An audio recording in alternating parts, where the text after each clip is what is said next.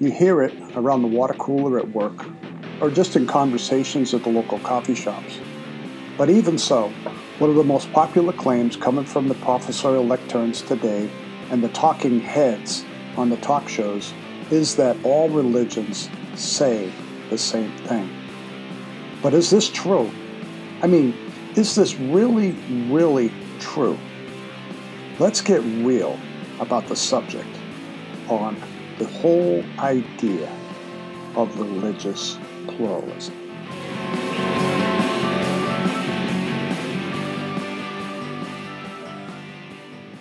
And welcome to the Let's Get Real podcast. There is a common idea running around our culture today, and it's very popular. It's very popular in the university settings, it's very popular on the talking heads, as you heard in the opening.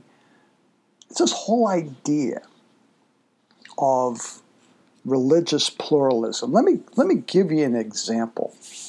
Let's say you're in a classroom and you hear the professor say, well, you know, since there are different ways to get into this particular building, and you see that people are cutting their own path. So not everybody walks on the sidewalk, not everybody uh, walks on the walkway. Or some people go in some doors, other people go in another door, some people come in the back door. But you know, you end up at the same location. There are some others that will say, well, you know, um, you know, all religions do say the same thing. They just don't necessarily believe the way that you do. You narrow minded fundamentalist bigot. Well, you know, you don't have to take that. You don't have to take that at all. In fact, like I said, there's a common objection that there's really pushing toward a one world globalism, if you will, not chasing any conspiracies. I think it's pretty much a fact that, you know, people don't like exclusive people. People that don't people don't like people who hold to religious exclusivity. But you know what? It still does not change the fact that religious pluralism is false. And this is what we want to talk about today. You know, religious pluralism is a situation characterized by a number of alternative religions and diverse perspectives on religion, with the resulting problem of adherents of each view have an attitude that they take toward other views. Now, let me explain that just a little bit. First off, the whole idea of religious pluralization or pluralization in general. Pluralization is a mood in our culture, along with secularization, where religious ideas, institutions, and interpretations have lost their social significance, and privatization, where there's a cleavage between the public and the private, or what I do in my public life has nothing to do with my private life type stuff.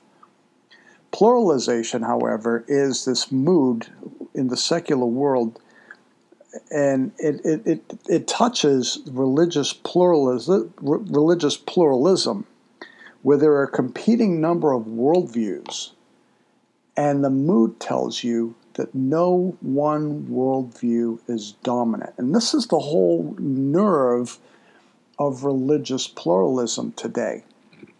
Now, where is this claim correct? Wait a minute, Rob, you just told me it's wrong. You telling me that there's something correct about it? Yes, I am. I want to tell you that first thing, there's something that we, you and I need to remember.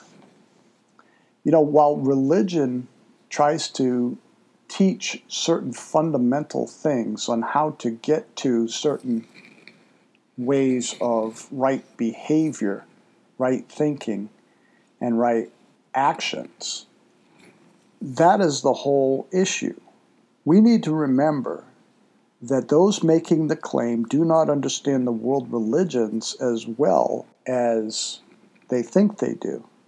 And they're making the claim out of ignorance. And as I just mentioned to you just a moment ago, I alluded to it. Let me zero in on this, if you will. All religions are superficially seeking the same thing. They're seeking right thinking, right feelings, and right actions. And thirdly, if we look at the world religions from their particular worldviews, we can see that there are some fundamental differences. So even though they have the common goal of looking to accomplish right thinking, right feeling, and right actions, they fundamentally go about it in different ways. Now, where is this claim of all religions saying the same thing? Where is it incorrect? Well, remember, we've talked about worldviews in the past, and let me just, by way of revisiting this for a moment, let's go through that definition again. That a worldview is a commitment, a fundamental orientation of the heart that can be expressed in either a story, a set of presuppositions, whether those assumptions may be true, partially true, or entirely false, which you and I hold consciously or subconsciously consistently or inconsistently about the basic constitution of reality that provides the foundations on which how you and I live and move and have our being.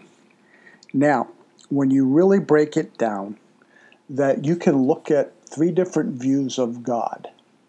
You could say that God made all, you could say that God is all, or you can say no God at all. And that there will give you the fundamental starting point of where this whole thing goes because the people that do not understand world religions do not realize that Islam, Judaism, and Christianity, though they are monotheistic, they say fundamentally different things as far as things like God, salvation, and what happens after a person dies. Basically, the four questions of origin, meaning, morality, and destiny. Where do I come from? Why am I here? Who am I? Where does morality come from, and what's its starting point? And where is man's destiny after this life is over? Those are the fundamental questions evaluating what I had just summarized or defined for us as far as a worldview. So you can look at God made all, God is all, or no God at all or if you really wanted to, you could throw in polytheism, which basically says that there are tons of gods out there. So you could look at things like Hinduism, you could look at pagan religions or the classical, or you could even look at classical uh, Mormonism for that matter, because they are polytheistic as well. So when you look at the theistic uh, religions, like uh, the monotheistic religions that God made all, you're looking at Judaism, Christianity, and, and Islam in that historical order. That's right, in that historical order. When you talk about pantheism, that, that God uh, is all, you could look at things like Hinduism, certain subsets of Buddhism, and even New Age movements that are out there. And Hinduism, uh, basically, the New Age is basically Hinduism in a three piece suit. If you look at atheism, you could look at the Mahayana and Theravada schools of Buddhism. You could uh, look at secular humanism. You could look at atheism and different types of atheistic strains, if you will. And uh, as I just mentioned, you could look at the whole idea of um, polytheism that God, uh, a God for all things, or a God uh, in all things if you will, which is basically animism as well. Of course, we do have animism as well. I want to let you know that I have a worldview chart that I'm going to put on my Google Docs that I'm going to link to this uh, episode that'll give you a whole idea on the basic breakdowns of the of the worldviews and different facets of each of the worldviews, ranging from atheism, deism, pantheism, and polytheism, which basically sums up a lot of things. I'm going to put that on uh, Google Docs so that you can have that, and I'll link it to this episode so that you can have that. Now, when we're talking about the monotheistic religions, we're saying that God is a moral, personal, infinite being who is holy. That man is created by God and he's less than God because he's fallen in that nature. And of course, when you talk about sin and you talk about needing redemption, this falls in line quite nicely in the fact that if you are a Muslim, you hold to the five pillars of Islam and the and the and the fundamentals of the faith. If you of the Jewish persuasion, you would hopefully obey the law of Moses, and then uh, you know particularly the Ten Commandments or the 613, you know, the whole law, if you will. If you're a Christian, you are going to follow the great commandment after your redemption because you're to love the Lord your God with all your heart, all your soul, all your mind, all your strength, and love your neighbor as yourself. And then you are about going about fulfilling the Great Commission with meekness, truth, and love. So there are fundamental differences, even with this whole idea of Christian theism, uh, the Judeo Christian view of God and Islamic monotheism, because you, are talking about a God that is knowable in, Jude- in the Judeo Christian view, and you talk in Islamic monotheism. Now, all will agree that God is personal, infinite, holy, loving, and just, and manifests himself. But the question then, how he manifests himself, the only view that is exclusive, because Islamic monotheism and Judaism uh, hold to a monad, the fact that in, in Judaism you have Hear O Israel, the Lord our God, the Lord is one. And in the in the Shahada of, of Islam, you says it says there there is no God but Allah, and Muhammad is his final prophet or his final messenger. Now, God does desire his creation to know him, and therefore he initiates personal relationships with man. Unlike Islamic monotheism, Christian theism is not fatalistic. Christian theism essentially is providential that God intervenes and he interacts with his with the world that he has created and in the lives of men. God has infinite foreknowledge and hence superintends the creation, allowing the free man to choose freely to do his will or even reject it. Yet, God does not forfeit his sovereignty due to man's actions, good or bad. While Allah is one God, but he is not triune. A quick word about Islamic monotheism, because this is very important. Well, Allah is personal or personality. There is no personal relationship between He and His creation. Allah essentially is a cosmic chess player, basically moving human pieces as He wills. And whatever happens, happens, and happens only by Shia Allah, by His will. There is only the need of willful obedience to the five pillars of Islam, and with necessity, having a hard time get that out, with necessity the sixth pillar, which many of us call jihad. But unlike Christian monotheism, Allah forces submission to His created beings in order to get them to submit. A Muslim is one who submits. Islam does not mean peace, Islam means submission. So there you have that right there. Now, when we talk about the pantheistic religions, basically, this is kind of like the old adage of um, Shirley MacLaine with Oprah Winfrey talking about eating a hot fudge sundae. Oprah Winfrey was talking to Shirley MacLaine. Shirley MacLaine was talking about the fact that everything is God, all is God. So she said, I'm God. I, Oprah said, I'm God and I just don't know it. Shirley MacLaine says, Yes. What about if I eat a hot fudge sundae? Is that God too? She said, Yes. It's like God eating God. I, I was at the Stewart's in Albany, New York when we lived up there, and I overheard a conversation between the manager and one of his uh, subordinate coworkers. And he was talking about this worldview. So I walked up to him as I was paying for my Mountain Dew, getting ready for a late night shift at Albany Med when I was working there. And I asked him, I said, Sir, I couldn't help but overhear the conversation that you were having. That you believe that everything is God. Is that correct? Did I hear you correctly? He said, Yes, I do. I said, So you're telling me if there's a cow out in the pasture, that cow is God? Yes. And if the cow is eating grass, the grass that the cow is eating is God too? Yes. I said, The milk that the cow secretes, would you agree with me that that is God as well? He said, I would. I asked him, What about the cow patty? He said, Well, I wouldn't go that far with it. I said, why not? I said, everything is God. And all I heard after that was basically crickets. But with regards to pantheism, God is all. Man does not exist, but he is an illusion, basically a God in embryo. Matter does not exist. It is considered an illusion as well. That is known as Maya. And all is one, which is pantheism and one is all, that's monism. And reincarnation and karma are essentially two non negotiables in Hinduism. They are essentially non negotiables in Buddhism and pursued in Western Hinduism through the New Age movements. Those are non negotiables. When you talk about atheism, atheism means no God, ah, no, and theos.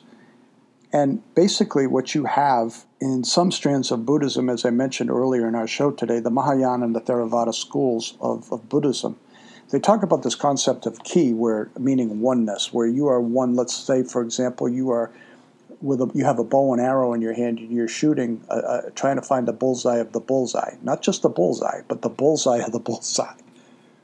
You're going and you're aiming, and you're aiming. So you have to be one with the fletchings, you have to be one with the end of the arrow, you have to be one with the string, one with the bow, and then one with the target, and ultimately one with the bullseye of the bullseye. Are you going to hit the bullseye every time? No, of course not. Well, of course, of course, Buddhism has an escape hatch for that. If you were to really want to do that, because at one point in time, I believe it was Ravi Zacharias who asked one of the Buddhist priests, a priestess, a lady who uh, had become a monk, and he asked her about the, the Dalai Lama. And of course, when you're trying to look at uh, the, the teachings of Buddhism, Buddhism teaches that you're trying to extract yourself from all desire. Well, Ravi asked the question if the Dalai Lama desires the liberation of Tibet, how does he justify that with his Buddhism? And she said to him, he just chooses to desire. Well, where's his salvation with regards to that if he's trying to eradicate desire in Buddhism?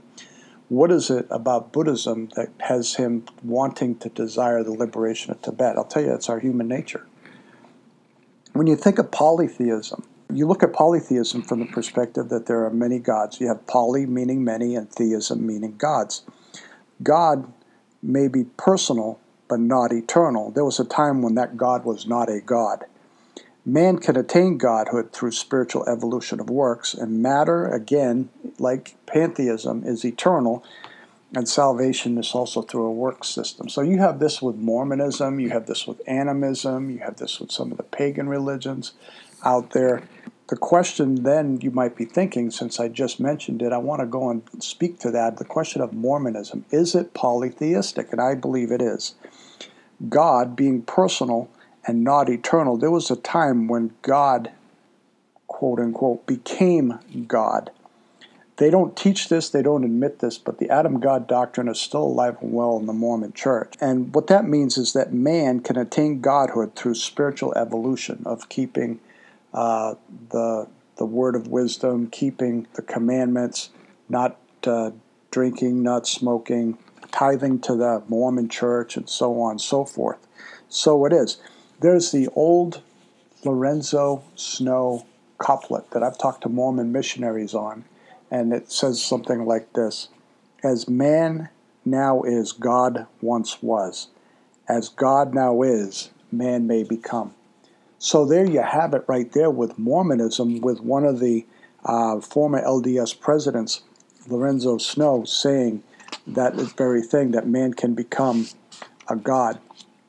Now, how do we approach this whole idea of understanding and evaluating a worldview? Because every religion has a foundational worldview, as I mentioned, that God created all, that's monotheism. That God is all, that's pantheism.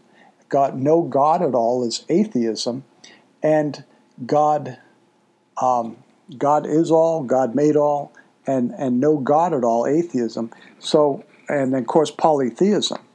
Well, there's four major questions that are available to us that we can use to evaluate a worldview. Question of origin, meaning, morality, and destiny. I want to break these down a little bit so that you and I can um, do this. And then what I want to do is I'll close our show with an illustration.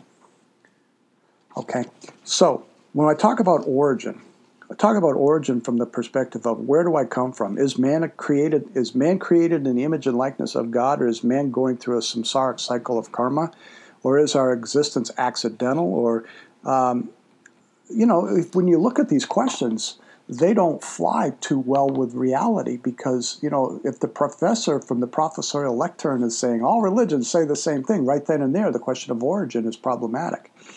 The question of meaning, of why am I here, or who am I, or what is the purpose for my existence, depending on which religion one embraces, life can have meaning and purpose when it is glorifying God in a personal relationship, or they can live uh, the life is relative to what you make it. And then there are also philosophical dilemmas that fly in the face of that as well, trying to fill the void of meaningful existences.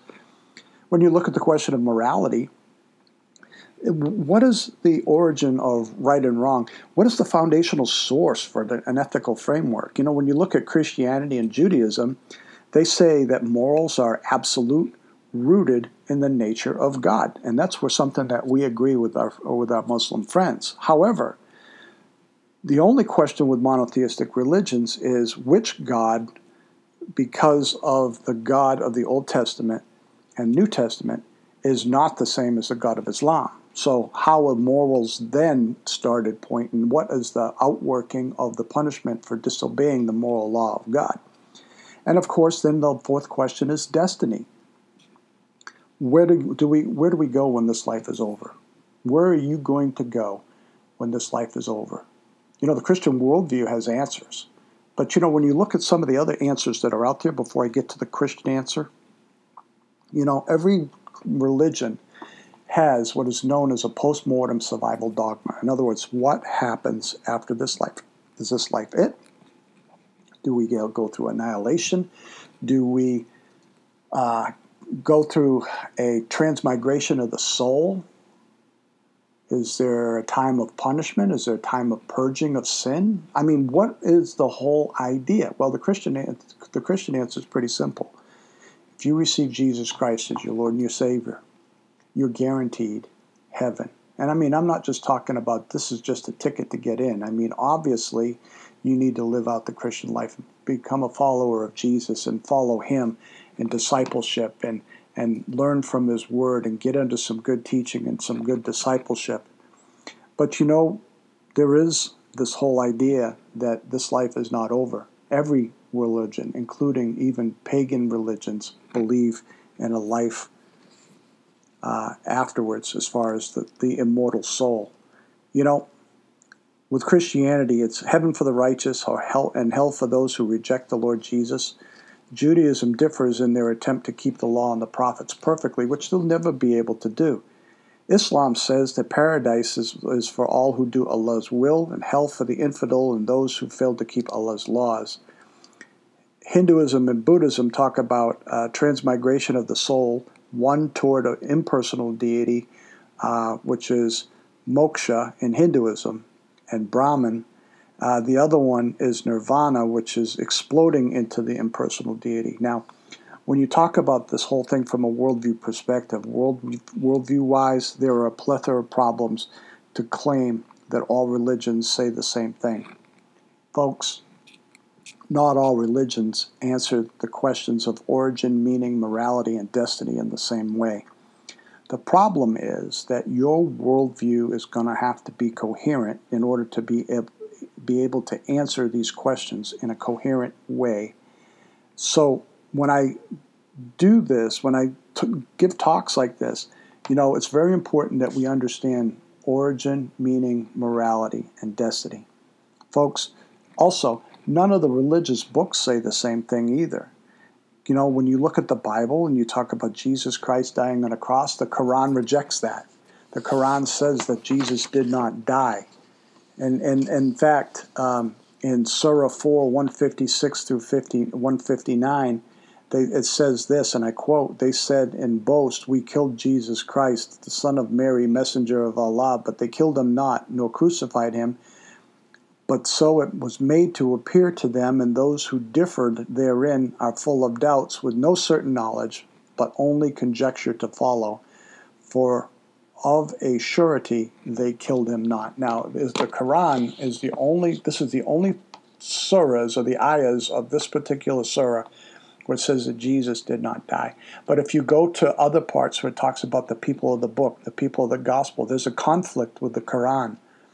You know, if all these religions said the same thing, where are the similarities? Again, all religions pursue right thinking, right feeling, and right actions, keeping some kind of a moral law. Let's imagine that we're skiers. Let's imagine that you and I are skiers, and let's assume that we hold to this presupposition that God is at the top of the mountain, and religious paths, all religious paths, all religious slopes on that mountain lead to the same God. I've, do, I've done this illustration with somebody, and she, this person who worked for a bank when I was in the car business, she was rather incredulous after I explained it to her that the bunny slope does not go all the way to the top. The beginner slope doesn't go all the way to the top. The intermediate slope doesn't go all the way to the top. And even some expert slopes do not go all the way to the top. You have to be a super trooper skier in order to be able to get all the way to the top. But if you, let's say that you and I were standing at the top of the mountain and we were looking down, would we be able to see the bunny slope? Well, no. Would we be able to see the intermediate or beginner slopes? No, we wouldn't. Would we be able to see even some expert slopes? No. Where would we have to go in order to be able to see all the slopes in the mountain? We would have to be above the mountain. Folks, there's only one being that's above the mountain, and that is God. Here's another illustration. If you took all the religious leaders, if you took all the religious leaders and you take Buddhism, Buddha out of Buddhism, you take Muhammad out of Islam, you take the gurus out of Hinduism, you take Moses' law and prophets out of out of Judaism, you would still have a moral law code. The only one that would survive would be Judaism because it has others as well as the prophets and is rich in history. But if you took Islam, Muhammad, the Buddha out of out of Buddhism, and, and the gurus out of Hinduism, and if you took even Joseph Smith and Brigham Young out of Mormonism, somebody would come up with a crazy harebrained religion. They're all they're all like that. There's tons of cults out there. Somebody would come and buy and be able to create those other religions. But if you take Christ out of Christianity or Christ out of Christian, you're left with Ian. C H R I S T out I A N, you are left with Ian. And friends, Ian cannot help you. Will you not consider Jesus Christ as Lord and Savior? You've been listening to the Let's Get Real podcast. We've been talking about religious pluralism and how religions do not say the same thing. I want to thank you for listening. I want to thank you for indulging me in this 30 minutes. Please, if you have any questions, please email those questions to realissueapologetics at yahoo.com. I'd love to dialogue with you on these questions and these answers and any answer any other question that you may have regarding this subject or any other subject that might be bothering you. Perhaps it'll be a show that we can go and deal with on that so that everybody can be able to get an answer, the same answer that I would be giving you. If you do have any questions, please get in touch with us. I beg you. But more importantly, I'm going over maybe just a little bit because this is a very important thing that I want to share with you. Folks, our culture is going sideways. And there's only one answer that will be able to bring peace to your life, and that is a personal relationship with Jesus Christ. You've got a, a movement out there that's got no solutions. All they do is want their way. They are anti American, anti capitalistic. They are only protected to a, a religious, ethnic persuasion. And then, not only that, they're smuggling in ideologies that have not worked in Western civilization. You've got other people out there that are trying to go and say that if we go and obey Allah, that that'll make America great. I'm sorry, it won't. If maybe atheism, just throw God out of culture. We're looking like we're doing that right now with everything that's going on. Folks, we can't do that. Jesus said, I am the way, the truth, and the life. No one comes to the Father but by me. If you confess with your mouth Jesus is Lord and you believe in your heart that God has raised him from the dead, the scripture says that you will be saved. That means redeemed, made right with God. That's in Romans chapter 10, verse 9. I want to let you know that God so loved you that he gave his only begotten Son, that if you believe in him, you will not perish but have everlasting life. That's a loose application of John 3:16. Please feel free to contact us with questions even about that. Stop living in your religious spiritual anarchy and pursue the truth of Christianity. You will not be disappointed. Until next week, this is Rob Lundberg from the Let's Get Real podcast of the Real Issue Apologetics Ministry. Thank you for listening to our show today, and we'll be back with you next week. I believe next week we're going to talk about why do I need God? That's going to be a very important subject that we're going to deal with next week, Lord willing.